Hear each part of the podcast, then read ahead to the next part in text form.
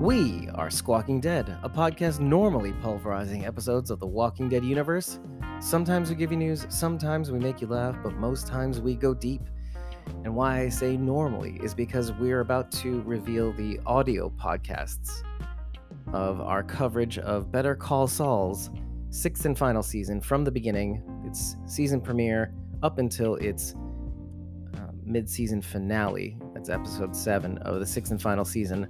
We actually debuted these episodes on YouTube first to see if pe- this is something that people wanted, and it seems to be on track with the same reception that we do get our normal episodes. And since you guys do want it, we're going to be releasing it on our audio podcast once a day uh, for the rest of this week. Uh, first episode that we cover is the season premiere and the second episode as they were aired as well back to back. So we're obviously going to be covering those two episodes in one. So I hope you guys enjoy it. The way this all came about was that Sharon D, aka Blazy Gardner, came up to me and said we should be doing this and actually recorded their first episode by themselves. So what you're hearing right now is what Sharon D recorded and what I managed to be able to tweak from that recording session. The episodes do increase in quality and content as they go on. So I really do hope you uh, give these episodes a chance. I think I think you'll enjoy the breakdowns very much. And I think I do very much think that they're worth your time. This is a very great show by Vince Gilligan. And you know, shame that we couldn't cover this at the time, but at, the same time, better late than never. Better Squawk Saul is what we're calling this segment. And I hope you enjoy it. Um, and if you do enjoy it, we, would really, really like to hear from you. This is a new thing, and as usual, a new thing deserves some new comments. So if you do like Better Call Saul, if you like uh, the series, and if you do like our insights, please head over to ratethispodcast.com slash squawking dead and give us five stars and an eggplant to let us know that you love us. But we really, really could use some of your feedback, what you liked, what you didn't like. But make sure to let us know after every single episode. And as always, if you want to be in the know for when we do something really, really cool, and you've mentioned to us in at ratethispodcast.com slash squawking dead and in any of the given podcast rating platforms that you do want us to cover other shows, well, first thing you got to do is head over to ko-fi.com, create a free account, and then follow us on ko-fi.com slash squawking dead because when we do decide to cover a show that you want us to cover, or if you want to be, if you want to get the inside baseball on what we're doing on this podcast, things that we don't normally publish on social media, that's the only place you're going to find out. Now, you don't have to buy us a coffee. You don't have to join a membership tier at all. We just want you to follow us so that when we do post something, and it's usually going to be public, and half the time it is private, you know, some of the stuff is our perks but when we do post something, you'll be in the know. You'll see the title. You'll see if it's something you want to be interested in in uh, participating in. And if you do, you can tip us for 30 days of access for support, you know, to get supported back content. But also, if you join a membership tier for as little as a dollar a month, the world is your oyster. Most of the perks are in our entry level tier called the Walkers tier, which will give you Discord access, which is basically the ability to converse with us on our Discord server uh, as well as a whole host of other perks. I encourage you to join us on this journey. Just following, you don't have to spend any money to, to be in the know for all this stuff. Again, this is stuff that we do not post on social media. There is nowhere else you can get this information. So, again, ko-fi.com slash squawking dead. And without further ado, I'd like to present to you our first episode of Better Squawk Saul,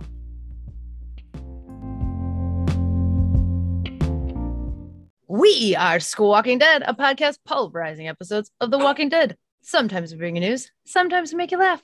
Most times we go deep. But today we're talking about a different show. We are Squawking Saul today. And I'm here. Hi, I'm Rachel. And of course, the lady of the hour, Sharon D. And Bridget is with us. I'm not going to do your social. Sorry, guys. That's fine.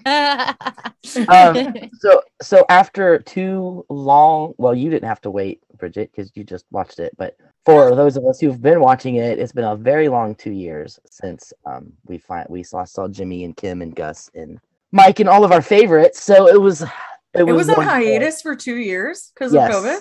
Yes. Oh um, wow! I just listened to the Better Call Saul Insider podcast, and they said that they spent a year in the writer's room on this because it's 13 episodes. Plus, they were doing it over Zoom because of COVID. If you guys want to find that and listen to it, it's on YouTube, and they're like an hour long each, and it's a really, really interesting listen. They talk a lot about technical stuff, how they did shots, and how they filmed certain things, and how they got certain ideas. It's fantastic, and it's showrunners. Peter Gould, Tom Schnauz, people who edit the show, people who edit Better Call Saul, um, writers are there. They had a writer on the one that was on that I listened to today. And um, I mean, it's it's that's like how remember I was telling you guys about that tracking shot in season three. That's how I learned about that because I listened to the the Insider podcast. I highly recommend it. It's it's really good, if especially if you're into behind the scenes kind of stuff. And I am going to mention some of the stuff that they talked about because it was really really interesting. the cold open for the first episode, which we usually is a black and white gene sequence, but this time it was not that. So one of the things I wanted to mention was how they filmed that uh the opener part with the ties. That is not film effects. They actually got a white, pure white box and they set up conveyor belts over them and positioned the camera above it and they got black and white ties. And then as they had the ties go back on the conveyor belt, they were gradually added more color into the ties. So none of that is uh, none of that is CGI or anything. That is all practical black and white to color effects in that shot. That's really cool. Oh, That's really that cool. is so Yeah. cool. Um, the other the other thing is the cork is CGI. The Zafiro Anejo cork Zaf- falling out oh, of the okay. bat that is CGI because they were like Oh. we couldn't direct where it was gonna fall if it just fell out of the bat. Like we That's fair. 200 times and it we would never go where we wanted it to. One of the things they talked about in the podcast was how by opening with the black and white and then shifting into color, they really kind of wanted to put everybody off on on their back foot. Like really like throw people off because we're so used to getting the gene sequence every every opener, you know, and we didn't get it this time. They tease us, oh look, it's gonna be Gene, but no, it's not. It's holy shit, it's Saul. when you first realized what was going on, how did you feel about it? Oh man, it's the first episode of the season. I was expecting to see what was going on with Gene. Once I realized that it wasn't about Gene, I'm like, oh man, I got I got scared, right? Because they're changing it up on us. But then I thought, okay, they're gonna save Gene for the last episode. I bet. Now I don't know if they'll if it'll open with Gene or maybe the final episode will end with Gene. I That's what my hope is. I'm hoping that it'll end with Gina. We'll find out like what the Mm-hmm. end, you know, what's the connecting piece, how, you know, and then where where does Yeah. he go from there? did you guys catch all of the Easter eggs in Saul's bedroom? There's no way I did, Sharon. Yeah, Okay. not There's all of them. way. Uh, there's no way I got Um, all of them. First, there's the suit. As as as we first come pan into Saul's room, the guy comes out carrying a handful of suits, and there's a brown suit in the front. That suit is from the very first episode of of Better Call Saul. That's the suit he's wearing when he's defending the head. Oh, those the mortuary kids. right, right. Yeah. That's the one I didn't catch. That's the one I didn't catch. It's also the suit he gives Kim for I was gonna ask that if it was the one for the client. right. Yeah. Yes. Okay. Yes, it's okay. also that's it. One of the other things they said in the podcast, and I should have brought this up, is um while we see a lot of things that are Easter eggs in this scene, there are things that coming up that will mean something if you go back and watch that opener again after the season. They're called they call them Priester eggs. Priester eggs. nice. Eggs. Okay. So um That's a something great else, term. Something else. So yeah, love that. something else to think about. Oh, by the way, the toilet they built that. That was not in the house that they rented. do- do What you mean? They didn't rent jo- uh, Boy George's house. okay, Missed so um, opportunity there. there was also the the mall walking shoes that were on the shelf that he used to um just destroy poor Irene Landry's life. Oh, Oh, that poor devastated. her. woman. That was oh, that was the worst. The worst thing. He even wor- felt bad yeah, about that though. yeah. He even felt bad. Kim didn't. Kim was like, "Yeah, fuck those old ladies." As they panned around, there was also the Saul baseball cap from when he did the uh, the Saul Goodman commercial for commercials. This Saul Goodman Productions cap in the shoes. Then there's also the time machine. And while that's not something that is prevalent that matters from before, I have a feeling that we're going to be having a lot of time jumps, and I think that's what the the 'cause time we- machine. I definitely missed book, that. the book. Oh, oh, the, okay. See it twice. Oh, okay. see it twice in the episode. It's in Saul's uh, room, but it's also on the bedside stand next to Jimmy and Kim.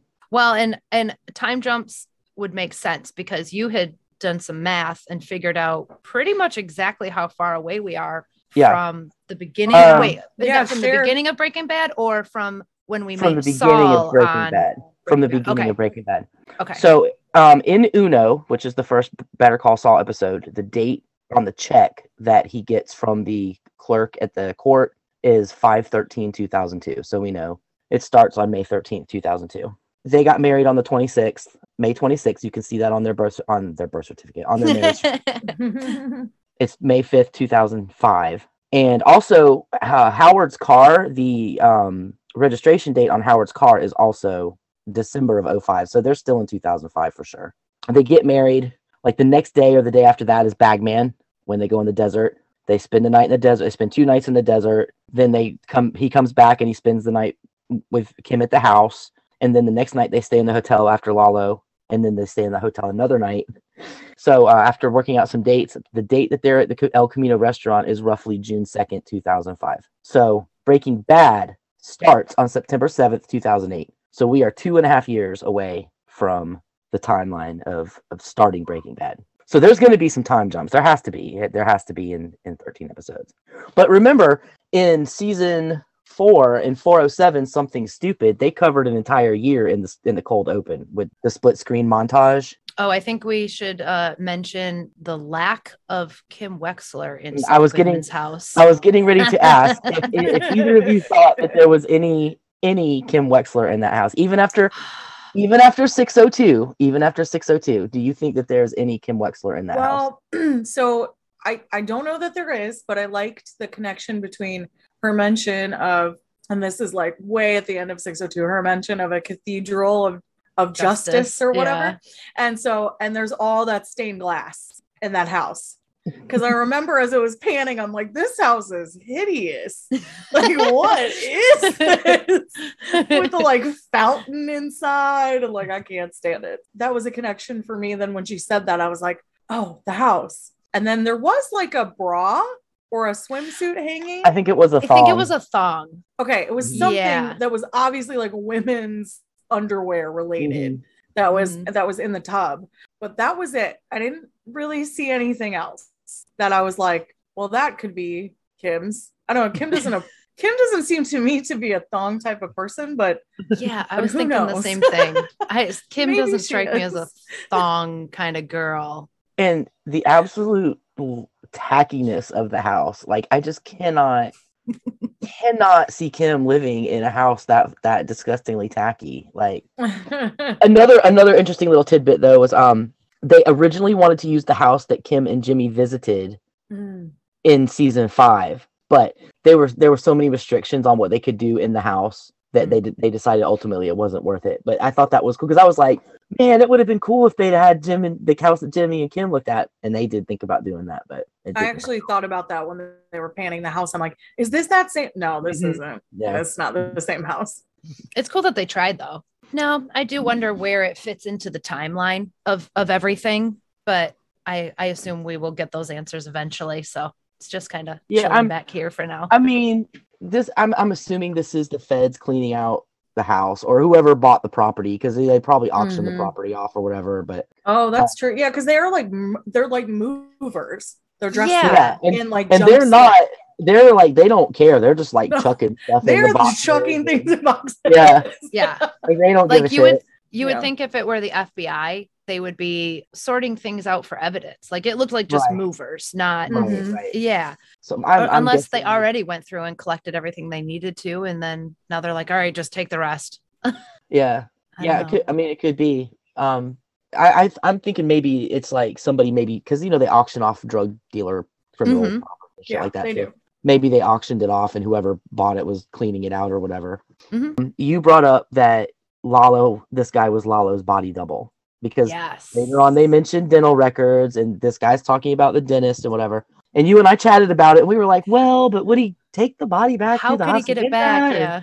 like, after listening to other people talk about it and thinking about it, you there you're right. It was a body double. He lives next door to Lalo, and he looks like Lalo a bit, built the same, looks like him a lot. So obviously, this is a contingency plan Lalo's had in play for a while. What did you think about that scene with Lalo and the two farmers? So I'm now, I'm just now putting this together as you're saying this. I'm like, wait a, s- wait a second, it was that guy. That's Or why just he head just him to pull him. exploded. That's why he said the thing about the ZZ Yeah. top. Oh, Uh-huh. Keep the keep the mustache and the soul Yeah. patch. It looks And good. then- He said. sometimes. And he, right, it, like, and he what in the mentions, world? um, he mentions the dental work. You know, your, your, how was your husband's mouth after the dental work? And Mhm. So Yeah. clever. That's how the dental was- records matched Lalo's. Exactly. I was so confused by that scene because I'm like, I'm like, why?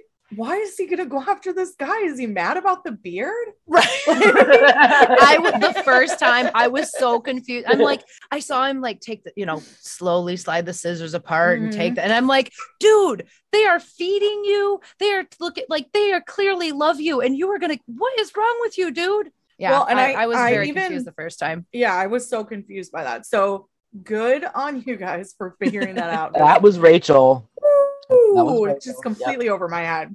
Well, it was Rachel, and then I talked her out of it, and then it turned out she was right. yeah, we were both like, well, how could he get the body back to that? But okay, and and what's more confusing is that we had already heard from Tyrus Tyson Tyrus. Tyrus. Gus's guy mm-hmm. that he had already told us that Lala was dead. So in my brain, it was already Hmm. confirmed. And then we Yeah. see Lalo go to the neighbor's house, which is Mhm. why you and I were both like, well, how how did he get the body there?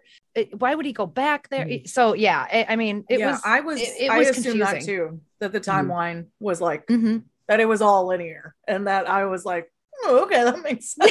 like, no, it doesn't. Right. It- the other well, doesn't. Why did he kill that guy? the other thing they said was um in the in the show was that the the hacienda was burned, and that didn't happen when when we were watching it. The house wasn't on fire. They, I mean, he spilled the grease, oil, but, but, but yeah. the house itself wasn't on fire. So Lalo brought the body back and then set the house on fire to cover up the body too. That makes sense. okay. that makes, that makes me feel a lot better too because when the twins arrive to the hacienda and they see abuelita all burned mm-hmm. up like that broke my heart and i went oh, nacho did that oh oh but okay i like this better i like blaming lalo Yeah. I I love how they sprinkle the dentistry stuff through there. So, you know, if, if you're paying attention, you're going to catch it like Rachel did. Right over my head. I did not. So So, in the next scene, Jimmy and Kim are waking up after their late night discussing destroying Howard. And I think it's I think it's pretty obvious that Jimmy is not he's just not he's not into it. And also you got to remember it's only been like 3 days since he was in the desert. And, and watched I mean almost died and watched a massacre and almost got killed by Lalo the night before. You know, I mean he is he is not on his well, he is not on his game at all. and like howard is just not even on the horizon for him right No. now like yeah, right. who's Well, howard right. and don't you think like maybe at that point he would be like, I maybe like effed up big time. I maybe don't want to do this anymore. like, like, if this is how it's gonna go every time, maybe I don't want. And It- now she's like, no, no, no, cry. Like we're gonna do, we're gonna Yeah. do shady stuff. You're gonna continue to do shady stuff. we're gonna do shady stuff get on board pal She's just like, hey, how you doing? All right, we're doing it. I don't care. Let's do it. being with Jimmy allows her the freedom to to be this way. You know what I mean? Like I don't I Mhm. feel like if Jimmy weren't in the picture, she'd be like, "Oh, I have to be this way. I have to be straight and narrow, you know, on the straight and narrow." But Jimmy sort of allows her to branch out and be this bad version of herself. She obviously enjoys the thrill of it. I mean, like she is into this. Like, yes, she has Good ulterior motives. he gets laid after uh after a lot of those yeah. scamming nights out. So Right? she's working in his favor. It, into it, you know. Being bad feels so good. And I mean, I, I love in the scene late with them later when they're at the restaurant and he comes outside the restaurant and stops and is looking in through the window at her. And you can tell that he just loves that she is happy. He loves her and you can see it in his face. And she wants him to keep doing the shit to be happy. And that's why he's going to keep doing it. I actually mm-hmm. wrote I wrote about that um in my notes just about how like how he looks at her with such love there's so much love in him, and it's almost like he'll just go along with anything because he just he just loves her so mm-hmm. much. So he's like, "Sure, Kim, whatever mm-hmm. you want," and it's like, "No, Jimmy, it's it's not good. it's not good." well, I think I also think Jimmy's been shady forever. I mean, he's slipping Jimmy. You know what I mean? Like he's used to this. He knows how much of your soul you have to sacrifice to be this way. I don't think Jimmy wants that for Kim. He doesn't want Kim to lose bits of herself by doing these things, but but like you said, you know, this is what's making her happy and he's going to continue to do it even though it's eating at her insides, her soul. But also, had he not had his experience in the desert, I believe he would be 110,000% wholeheartedly on this Howard train. Mhm. That is a big part of his problem. And you see it in the um, country club scene where he gets his mojo back. Like he is, he's like, I have arrived. You know, here I am. Jimmy is back. You know, and uh, because earlier on we saw him slip up with the with the prosecutors. Mhm. That's what we said, Lalo. Oh. And he's And- so good at turning stuff around too. So to hear him Yeah. like slip up, I was like, Yeah. oh no, what are you doing? Yeah. You're better than this. You're better than this. Not this. You don't mess up. Yeah. they gotta connect it too. Like oh, they they've were so got the, to- you saw that look that they exchanged. hmm mhm. I have many clients. yeah. hmm yeah, I love Which- like, I have a lot of clients. I, I, I'm good I think at that this. was a, I think that was a valid excuse. Like, it, you know, under any other circumstances, you may be like, "Oh, that's Well- you know, that's the client I'm on my way to meet." You know, I got the names funny, mixed up. Um, it's funny because in season, I want to say season one, he's in the bathroom with Oakley, and, and they're trying to work out a deal, and Oakley's like, "Uh, I can't do that. That guy killed two people." He's like, "What are you talking about? It's this different client." He's like, "Well, they, they have similar names or whatever, you know." It's like, so yeah, here he is doing the same thing, you know. yeah. So we've seen it. We've seen it happen to other lawyers. So Mhm. totally plausible. What did you think about the scene where Kim tossed out the lawyer cup? I I, I, did, I Mm, definitely didn't have in depth thoughts about it. My here's my thought process. I don't know. I'm like, well, it has a hole in it. It doesn't work anymore. So yeah, you gotta throw it away. I considered it, but only because like of the way that they hung on it. I felt like there was some sort of emotional value that I was meant to like attribute to that Mhm. scene. I was curious because I was like, why is she carrying it with her? Like where? Because you have a trash can in your house. Right? You don't Mhm. have Good to carry point. it outside. Mhm. Good so the fact that she brought it with her, I was like, was that like Hmm. I'm planning on throwing this out, or I left absentmindedly with this in my hand. And then I just thought it was interesting that one, that it was a toss, and I, al- albeit a good one, because she made it. Right. trash can from where she was. Um, it was really cavalier. It almost felt like she was forgetting what that cup means. That cup means that Jimmy almost died in the desert. That cup means everything that he's done, the road that he's on, is leading towards some pretty messed up stuff. And she just kind of was like, meh. Well, Not gonna think about dumb. that right now. Yeah. I mean, given the- the history of, of not that cup in particular, because that's the second one, but the history of the best lawyer in the World Cup, which Mhm. started in when they first became a couple in, in season Second two. best lawyer. Right, second best lawyer. I don't remember what happened to the cup. Damn. First one. I thought Yeah. I thought there was just the one cup. I don't. I guess I don't No, remember she her got, purchasing. She got him. She got him the the second second one. one when I don't he was- remember there being a first one because I only remember seeing it when he had gotten off of the the ban from the bar. in in two oh two when they started dating. Mhm. She gave him a present in the garage, and the present was the world's second best lawyer cup. And that was what he was like when when he had when he had the company car and he was trying to fit it in the Didn't fit. thing, yeah. right? It wouldn't fit. And I don't remember now. I don't remember what happened to the cup. I'm gonna have to go back and figure that out. See, Um, I yeah, I don't remember the details. Like I thought he. I don't want to say gave it Hmm. back to her, but like got Was rid it of the it. same cup? And he just Yeah, and I- she wrote again at the bottom of it. no, no, because she bought him Oh. another one because she was Oh, she had it in a she had it in a in a in a plastic bag that she bought it in, and she had because that was the running joke. That's how she gave it to him in the in the first time. I guess I I always thought it was the same cup, and she just added to it. So that's No, yeah, that I was think my I think you can see her painting second on it again, second best lawyer Okay. on it. Mm, maybe he um and is because he was so angry during that year. Maybe he threw it out. I know I know something happened to it. It's just not coming to me, but I'll remember it eventually. I just I just feel like that's a very symbolic scene of Kim throwing away the old Jimmy. Mm. She is going to shape Jimmy into Saul Goodman. If Saul Goodman's going to happen, she is the one that's going to do it. That's why Mhm. she suggests the fancy car. That's why she Mhm. suggests the office, Cathedral of Justice. the cathedral of justice. So by throwing that by throwing that cup out, she is throwing away the old Jimmy Mhm. and she is making a new one. Well, yeah, and we we see some of that coaching in the preview. That Mhm. I'm Saul Goodman. I'll fight for you. Yeah, because she's like helping him pick out his clothes, and Mhm. you know, where she's like, "No, I don't, I don't like that." Too flashy. I still thought maybe maybe she was just giving up on either one of them being the best lawyer. like we we're not the best. We know we're not the best. Let's just do our thing and call it good. I said Chuck was wrong about Jimmy being the danger, the mach- the chimp with the machine gun, because the danger is Kim. Kim with Jimmy with a law degree. Mhm. Because she can make him do whatever the fuck she wants, and she knows he'll do it. He has no shame. He has no restraint. I mean, right now he does, but I don't think that's gonna last. Like he's gonna get back into being Jimmy. That's that's not gonna Yeah. last forever. Does Kim love Jimmy?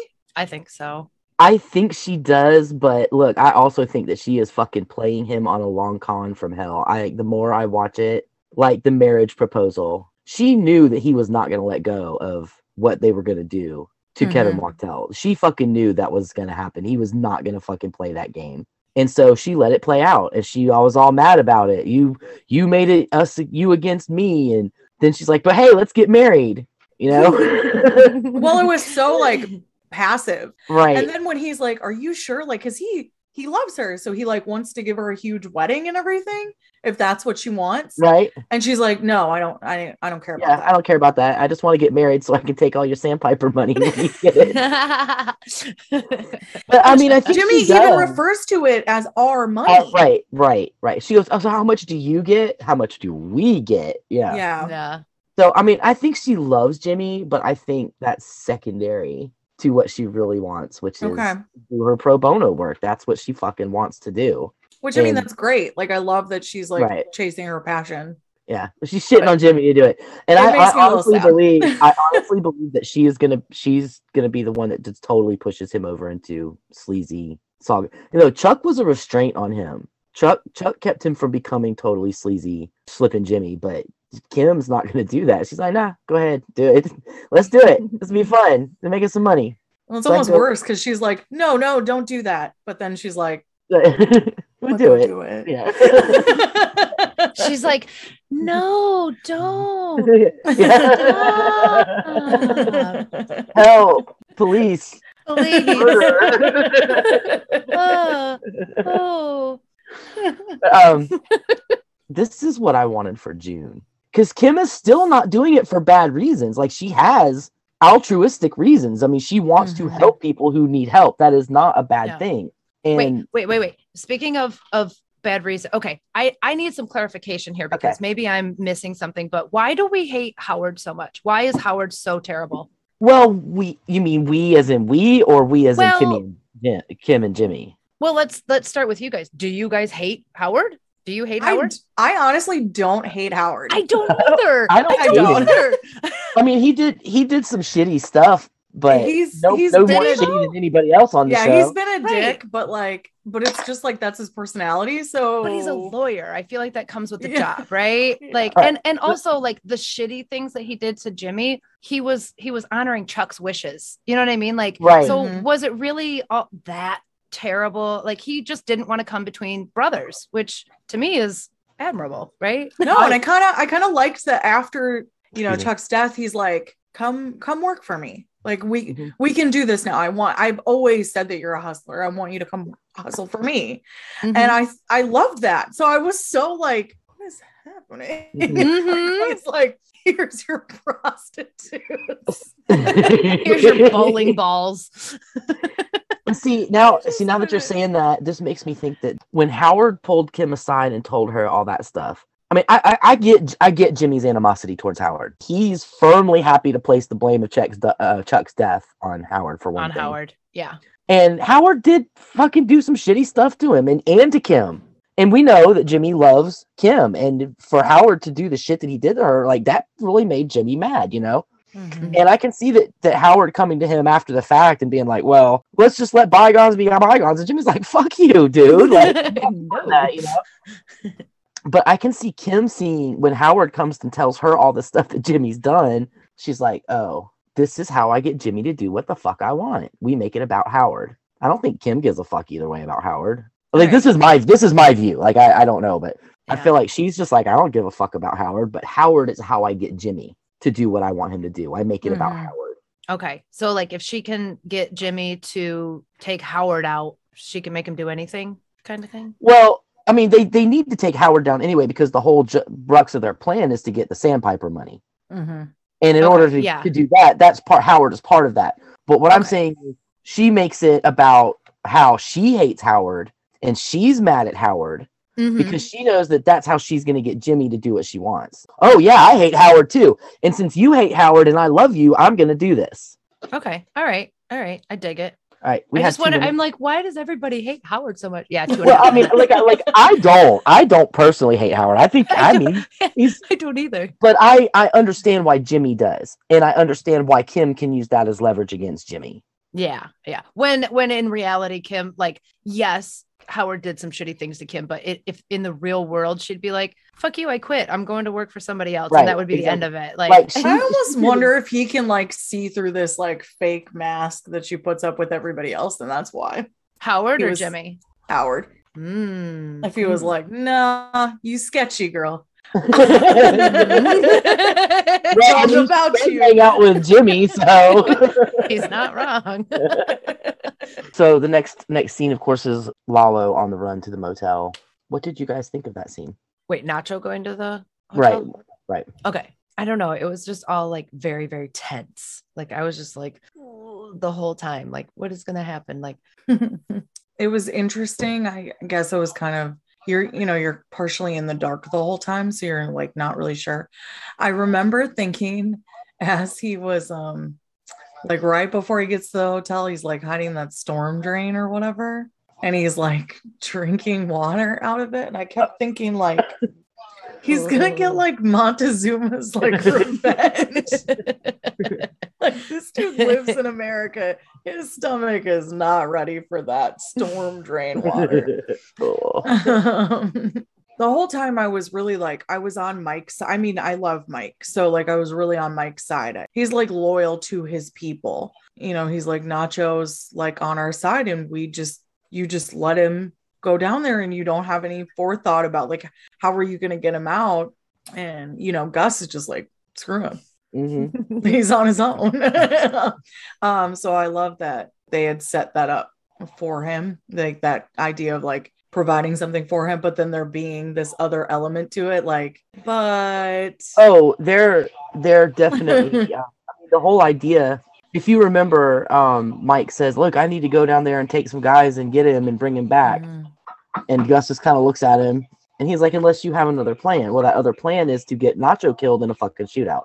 yep, Mhm. yep. Which is because remember, Rachel, you and I were trying to figure out why in the hell he left the the envelope Yeah. in, in the safe, and that is why because they wanted the Salamancas to go down there and fucking kill Nacho because that's a Mhm. loose end that now they don't he doesn't have to worry about. yeah, which I I like hate that Gus is so like just plays so fast and loose with people's lives, but you know, he's not a great guy, so Right. it makes sense. It's hard though because I like I do love him at the same time, but it's just I think it's just Giancarlo Esposito like just seeping through. like, Yeah. Like, he- Like he just Gus doesn't like have any emotion. Like he's just always, Mhm. you know, you never really know what he's thinking. Like he could be happy, he could be mad, he could be. You you, you have no So idea what he's he's like thinking. the he's the Madison of Better Call Saul.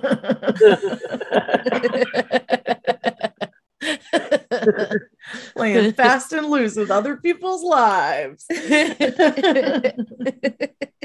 I agree with Rachel that that was like a super tense sequence. And when it when it left it for a little while, I was kind of like, no, no, go back. Like I need to find out what's happening. So I, I really enjoyed the parts about Nacho. I was genuinely like fearful of what was going to happen. Mhm. And I was Yeah. so worried about him. And I'm not really sure why I like him so much. There's just something about him. He's kind of like Kim. Like he's doing bad things, but he has a a good reason. Like his reason is he's trying to keep his father from being killed or save his father. And like I love that he cares about his family and he like wants to take care of his dad. I don't know. There's just something about him that like even though he's got like these like drugged up girls at the house that he's like just tossing drugs to. I mean, and they're ridiculous. Like I should be like, this guy sucks. but I'm like, not kind of like this guy. I kind of like him. Same. I mean, it's Same. it's the brilliance of the writing. We're not supposed to like Saul either, but guess what? We all do. Love him. Just love him. Mhm. Talked about the country club a little bit, but I think we should go back to that because that was just brilliant. It was brilliant. Bob Odenkirk. I mean, Amazing. you know, the thing is, like he obviously, I don't think he went in there with the intention of doing this bit because I don't think he expected to run into to Kevin. Like that wasn't even. no, I don't think so. I was don't- wondering sure. if that was planned at all. I couldn't tell, but I didn't think so. Right, I don't know I, I- so. because I think that totally threw him because he was going to go on the tour and you know Mhm. oh let me oh hey while we're here let me run in the bathroom or whatever you know he's pulled the bathroom bit before he did that in um 10 108 Rico when he was at the Sandpiper and he Mm. was like I need Oh, to use your bathroom because I'm so upset and then he sat in there and wrote the letter out on the toilet yeah, paper. yeah. That's right. That's right. The- he just he used toilet paper again just a diff just a different uh, just a different method It's true. Um, Oh man. I mean, I think like he I think he wasn't into it. You know, he still wasn't really into it. And then he had to he had to be on the fly. He had to he had to reach in and, and come out with this uh this show, this this put on this showmanship and he had to do it or the whole thing was a bust. And I think that kind of rekindled him a little bit. That he had that he just he's like, Oh, I gotta do it. Look, I'm gonna do it. Oh look, I can still do it. I can still do it. it was so good too. Forget about just- saying Lalo on accident. I can still It my was shit together and do it. so it was so good. And I love that he pulled that in front of a person who knows that that's not his name. it, was, it was amazing. I'm really glad we got to see um, Kevin Wachtell again. I hope this is not the last time. I hope. I, I don't see how because Mesa Verde isn't really a part of it anymore, but I really hope that we do get to continue to see him in the future because he was great. He's funny. Yeah. great. I love Kim Um, doing her impression of Oh, that is my God. yeah. Oh, it's amazing. More statues. I felt really bad for the tour guy. I did too. I did too. And I like that actor. Um, he was on The Office. Um, he played Rolf, I think was his name. He was like one of Dwight Schrute's like best friends. and, and he's just a killer actor. He's just so good at everything he does. I get like cases of secondhand embarrassment really easily. And Mhm. that was one of them where I was like, oh God, oh God, like make it stop. Uh, I- what do you think the proof is that Lalo is going to go after? Oh, see, I thought it had something to do with Jimmy because isn't it in that next episode that we see like there's like a car following him and Kim? my first reaction was that is Lalo. But they took great pains to show us that Lalo did not go back to the US. It's true. yeah. They they deliberately showed the sign that said United States this way and Lalo went the Mhm. other way. That's true. Also, it's super dangerous for Lalo to be in the US right now. They are actively fucking looking for him. Yeah. So I Um, don't think that's Lalo. I think that the person in the car is somebody Howard has hired to follow Kim and Jimmy. Mm. because Howard is not stupid. Like he knows that if, if this this cocaine stuff is going to come up, he fucking knows that it's going to be Jimmy doing it. But I have to think that Jimmy knows that as well, and that's part of the plan. Is they want Howard to like be looking into them or whatever and thinking that they're up to something. Okay. Make so him look would- more suspicious. So Lalo's looking for evidence to prove that Gus has like turned on him and Eladio basically. Mhm. So he stays in Mexico to get some sort of proof. Does he know that Nacho's still there? I don't think he's going to go after Nacho, and I also think he wants Maybe it's not even a person at all. I mean, what if it's like a thing or Yeah. place. Mhm. All right. Well, I'm not gonna like wax philosophical too much on it because whatever I whatever I try to come up with is gonna be wrong anyways. Oh yeah. No matter what you can think of, they're gonna come up with something better. Let's just move on. That's Um, why they the- write the shows and we watch them.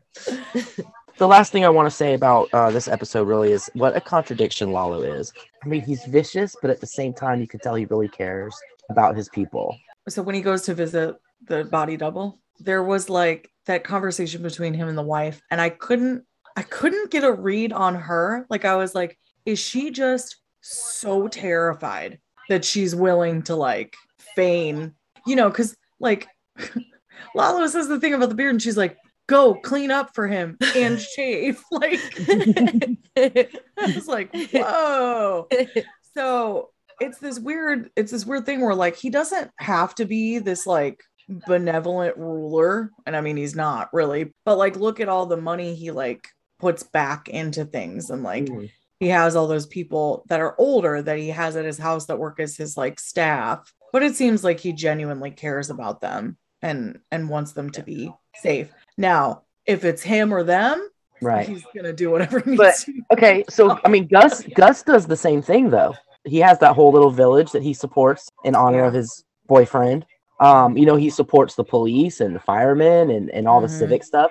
What is the difference between them? Why do we pull for Um, Gus? Why do we pull for Gus and not for Lalo? I don't know because Lalo is just like so good looking too. So like, why, why am I not like on Team Lalo here? I, I don't like how smug he is. Like he's so cocky and he's right. Like he's all like stop being right all the time. I don't know if it's that like predisposition to like hate like all like Salamanca people because I just because I really really hate I just hate um uh what's his name the uncle Hector. Hector, Don Hector. I can't stand him and his freaking bell. I just hate him. I, just hate- I hated him before in Breaking Bad, and now I hate him even more because he's a dick before that. So I can't oh even feel man. bad that he's like an old man who's like incapable of doing anything with his little angry bell. And then he's like checking out the nurse's ass. I just can't, I can't with this guy. So maybe that's why. Maybe I'm like, no, they're just the whole family's dead to me. I, I do have to give props to Mark Margolis for the face acting as Don Hector because I mean, yeah, yeah, yeah. he he is the master. Like when he hears Lalo's voice on the phone and the change on his face was just I mean, I laughed. I was like, that is fucking fantastic, man. What Yeah. a what a great job. All right, so um I forgot to mention the title of it. The title of it is um Wine and Roses. And the uh the next episode is Carrot and Stick, which we know all about what the carrot and the stick is in this. Yes. Um, I want to say that the next episode is Rock in a Hard Place, so they are continuing the the title. Um, Okay, the two items. yeah. Okay. So our opening scene in Carrot Carrot and Stick is the crazy meth girls. Oh yeah. She's building a. Right. What's that called when Dom- you do the, the dominoes? domino train or what I don't know. Yeah. Um, she's also the one in season five who was uh trying to take the remote control Yep. apart. yeah. Yeah. Yeah. Where he's like, just take this instead. That She's like- puzzle. He's like, here, have a puzzle. I love that he keeps their toys like in a in a little dog Right. chest, like next to the couch. Like that's where you Yeah. keep your dog's toys.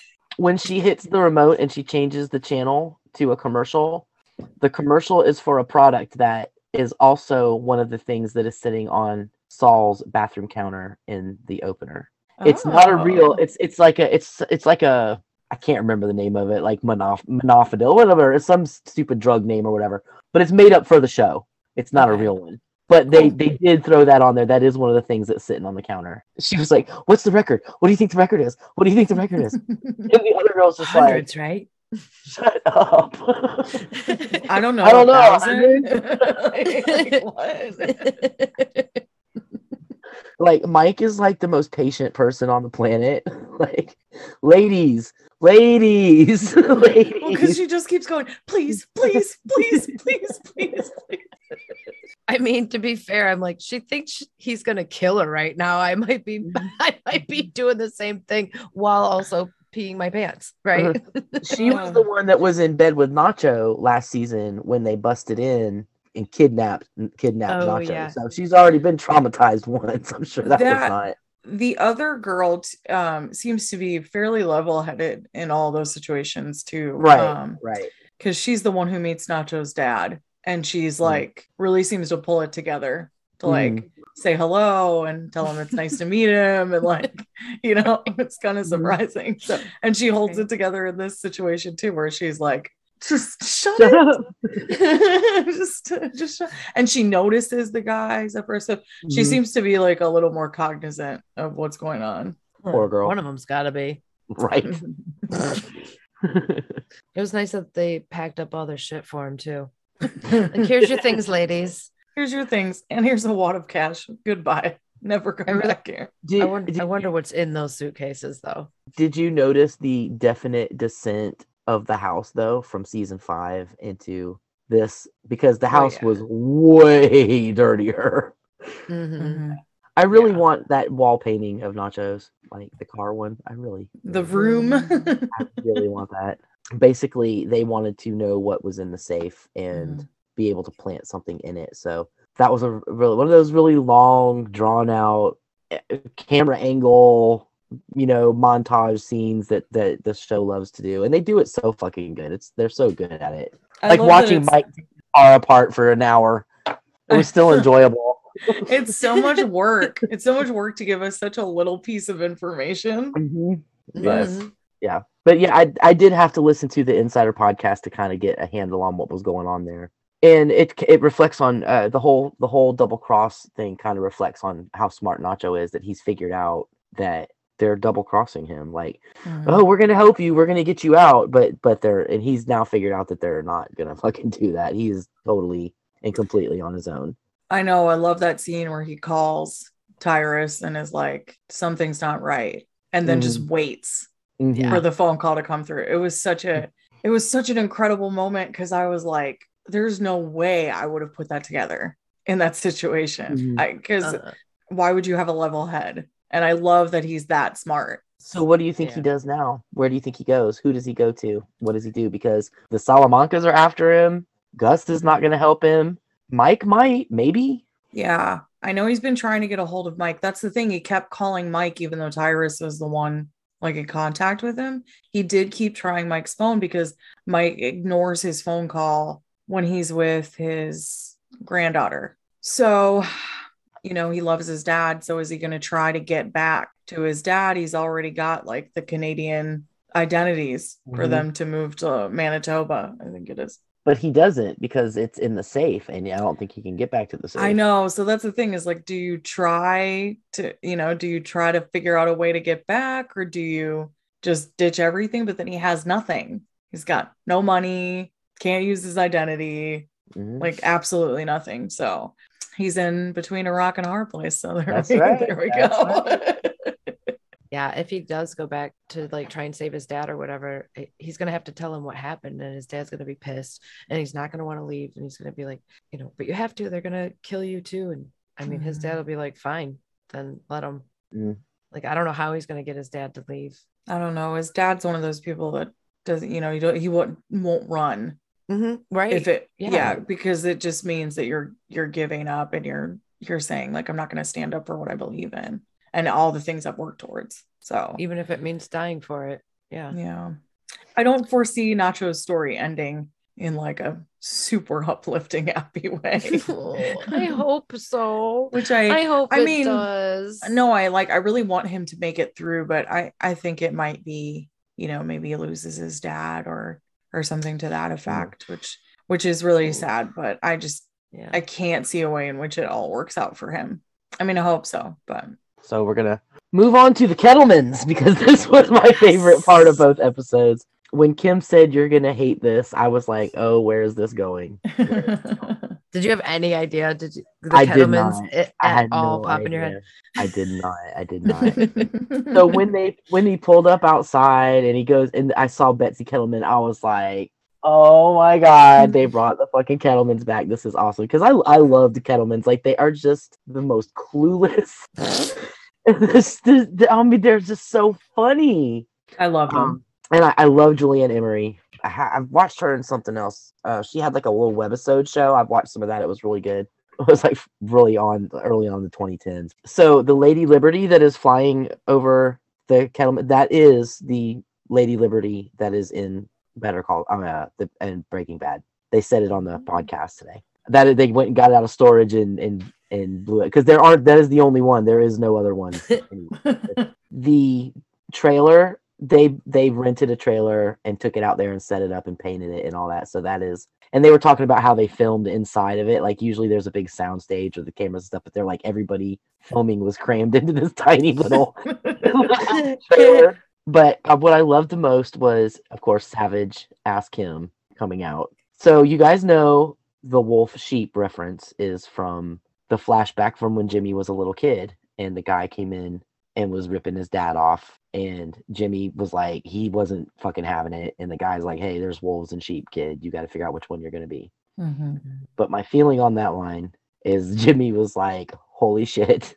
I just thought i was a wolf. I am the sheep.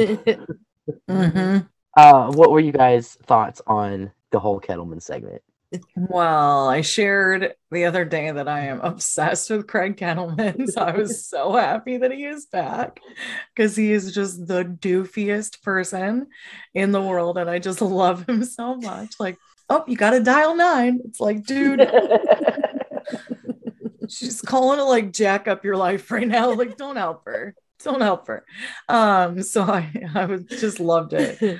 I love the whole setup. You guys are such idiots. I'm gonna come bring you this thing and you're gonna take it because you're suckers. You're just gonna take the bait. And that they go to exactly where he planned on them going. and like, I mean, it's just it was really it was really well done. I really enjoyed it. I was just so happy that they were back. And I had no idea what to expect when Kim was like, You're gonna hate this.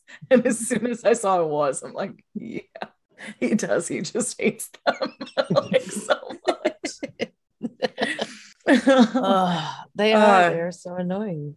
Uh, it's in, just like, the so best good. way, right? Yeah, it's just so good. and, It's so and good. remember um they're the reason kim got put in the cornfield the first time when they when Mm. they said that they didn't want her to be their, the lawyer anymore and that was when howard put her in in doc review for Oh. So I'm, yeah. I'm sure she's not too particularly fond of them either Betsy says, and when Saul comes back with Kim, they're talking about everything, and, and they're like, "Well, we know that you're trying to frame Howard for some for cocaine use, obviously." And they're like, "And you tried to drag our good name." Our good name. Yeah. and I just like I like lost it. I'm like, "Are you nuts?" it's like you're so oblivious to the world that you live in.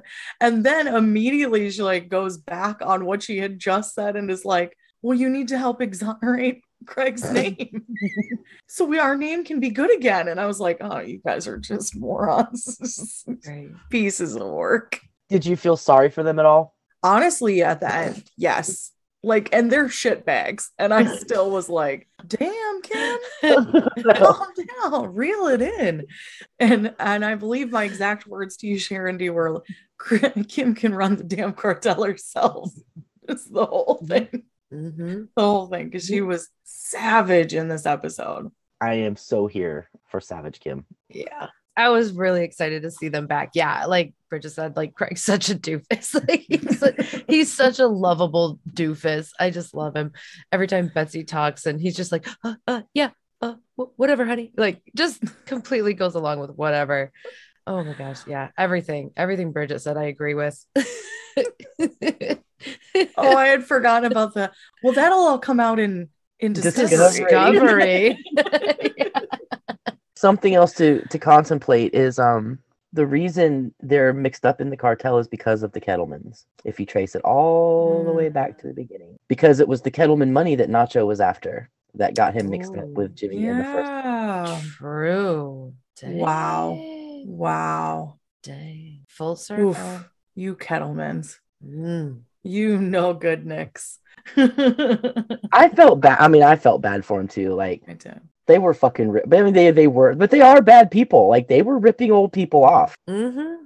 Jimmy's face too at the end of that. Oh, like he just looked- He looked in while Kim was ripping them. His he was just standing over there looking terrible. Like he just felt fucking awful. and I love that he gave them the money after. Like he's like, here.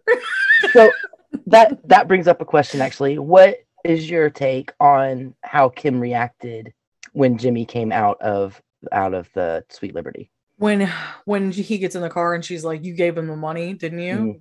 I almost felt like she was getting to the point where maybe she feels like that's her money and she wants it. Which I was like, that's not this isn't good. This isn't gonna be good if this is, if this is where this is going. Yeah, almost like she was annoyed that he was gonna like give away their money to them. Yep. I've, you, I, I've, I felt the same way even when he, when he first pulled it out of the bag and she was sitting in the bed and she's like, you know, I thought you were going to use the stick or whatever. And he's, and Jimmy's like, she's a carrot kind of girl or what, you know, whatever. like she looked, she looked annoyed then. And like Yeah. the way she stared at them, he put it in his pocket and then it like focuses on the money and then Kim in the background, like staring at it. I'm like, ooh, she wants that money. Like she just wants to keep all the money. So yeah, I think she was disappointed. He gave it to the Kettlemans and Do you feel like she feels like that makes him weak? You know, I mean, now you, we got we we remember it's only been like three days since he was in the desert. He is still traumatized, Yeah. and Kim is just like, ah, don't care. Let's do this. Yeah. yeah. So, do you feel like she is feeling like he just doesn't have the spine for it, or do you think she's like, I get it, you're just not yourself, and it's a little irritating, but That's Hmm. actually like a really good point to bring up. Yeah, maybe she is feeling like he's not, maybe doesn't have the gut for it like she thought he did. I don't maybe he needs to remind her, like, look, I just spent like three days in the desert. I almost died. Like, I drank my own pee. Yeah, have look, give me a minute. I need to I need to take a breath. the direction Kim is going is what I wanted for June. Like I didn't want her to go out and just be evil, but I wanted her to do bad shit and fuck people up for good reasons. Yeah. And if it if it meant going against our group, then go against our group. You know, that's that's fine. I really love the the ladies with a little evil edge to them. And like, Kim is really fulfilling this for me. Although now I'm scared shitless for her because I love Kim, but I, I love that they are doing this because whoever would have seen this coming in season one or two. Not at all. The No. way that she Mm-mm. gave Jimmy grief over everything that he did. Yeah. This is unbelievable. but so organic. Like it it doesn't feel out of place. It doesn't feel like they're forcing it. It- It's so natural, such a natural progression. This show is literally the best show on TV right now. I've I've said it a hundred times and I'll say it again. The um, bank that the uh, Sweet Liberty Tax Service draws their account on is the Craddock Marine Bank, which is uh, Mike's friend Anita worked for Craddock Marine Bank. She wore a name tag in one of the episodes. it's also the bank the check was drawn on in 206 Bali Ha'i when they flim flam Dale um, at the bar. It's the check the Ice Station Zebra Associates check that Kim kept as a souvenir was also drawn on Crad- Craddock Marine Bank. Just one of those little things tying everything together. It's why we love these shows. Right? Everything means something. Everything is there's a reason for everything. We don't always know what it is right away, but we're gonna find out. Oh, also, that terrible woman in the pony with the ponytail is a cocaine. no, no, no. that would make me so- oh my god, that was so funny. the terrible woman with the ponytail. Yeah, that's great. it was just like every scene that they're in was just gold.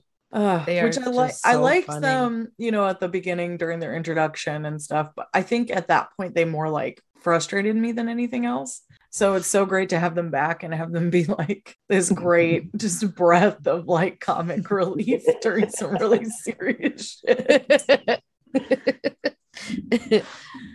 I love that Betsy Kettleman's idea of losing everything is her kids being in public school. I know. like We've really? everything. Our kids are in public school. She's just so upset.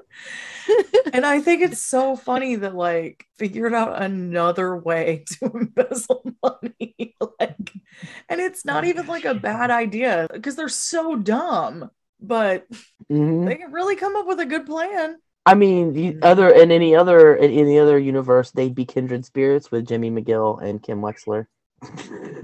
Right. It's true. Takes one to know one, right, Kim? You should do a Betsy and Craig spinoff. oh my god, I would watch the hell out of that. Watch I'm telling- people off I'm different telling ways. you, I'm telling you, go watch the Inside the Gilliverse with them as their as their characters because it is fantastic. yeah, I'll have It to is check it out. I know. I keep saying I'm going to. I really need to. Uh, and y- I mean, you don't have to watch it; you can just listen to it because it's just. I mean, they did it over Zoom, so like when they're doing it, they're like, um, "Yeah, Craig and I are in two different rooms of the house because of quarantine, you know, because they were doing it over Zoom. But yeah, we're in the same house; we're just in two different rooms, you know. It is so good. It is so. Good. it would have been funny if they were like both in their bedroom or something. Like, you're in different rooms. oh, you know they don't sleep together, right? Oh, I always I imagine like you know side by side beds, like right? The You know, old the school twins. 50s beds. Tw- yeah, yeah. Okay, I think that's it, guys. Thank you for making it to the end of another episode of Better Squawk Saul, our coverage of Better Call Saul's sixth and final season. I've been your host, David Cameo, and I was joined by Cosmom09 Rachel Burt, Sharon D, aka Blazy Gardner, and Survivors tier member Bridget, ex Prophecy Girl on Twitter, and Ain't My First Rodeo on Instagram. And if you made it to our sixth episode of Better Squawk Saul, covering Better Call Saul's seventh episode of the sixth and final season titled Plan and Execution, you were also joined by Aiden Atkin, at Aiden underscore Atkin underscore on Instagram, and at Aiden the Raven on Twitter. If you like what you heard, head over to ratethispodcast.com slash squawking dead. Leave us five stars and an eggplant to let us know that you love us, but we're gonna need a little bit more than that from you guys because Better Call Saul, that's a new thing for us. We want to know what you liked, what you didn't like, whether we should just stick to the Walking Dead universe, or if you want much more of this to come, use it as a means to communicate your desires after every episode. And if you leave your social media accounts, we will tag you when we post this review on social media. And if you really, really want to be involved in how these episodes shape out, you want to support the podcast, all you need to do is create a free account on ko-fi.com and follow us at ko-fi.com slash squawking dead. You don't have to buy us a coffee for 30 days of supporter back content, which includes the ability to download our unedited episode recordings or stream them. You don't have to join a membership tier for as little as a dollar a month, which includes Discord access, as well as a whole host of baseline perks. All you gotta do is follow us. It lets you know when we record, when we drop our unedited episode recordings, and when we think of a new idea that we want your feedback on. It's the only place we post these things. We don't post these things on social media. And speaking of membership tiers, we'd like to thank both our Survivors and Whispers tier members in that order. Among them include, of course, Bridget, ex Prophecy Girl on Twitter, and Ain't My First Rodeo on Instagram, who joined in these episode breakdowns, as well as at Eliza Jones71 on Instagram and at JonesAJ6 on Twitter, at Real Ryan GM on Twitter, Jasmine at jasmine.iac on Instagram, and of course, Fan Art Lindy, ko-fi.com slash fanartlindy. And let's not forget our Whispers tier members, who include, of course, at Aiden underscore Atkin underscore on Instagram, and at Aiden the Raven on Twitter, at RitasFan2 on Instagram and Twitter, at J13 Voorhees on Instagram and Twitter, at sandy.d.morrison on Facebook, at Frosted Angel 67 on Twitter, at Tyler Phillip Cox on Instagram and Twitter, and of course at Judith.morton on Instagram. I'd like to thank you very much for making it to the very end of this podcast and for always listening to Squawking Dead. We hope you're enjoying this, and we'll see you in the next one.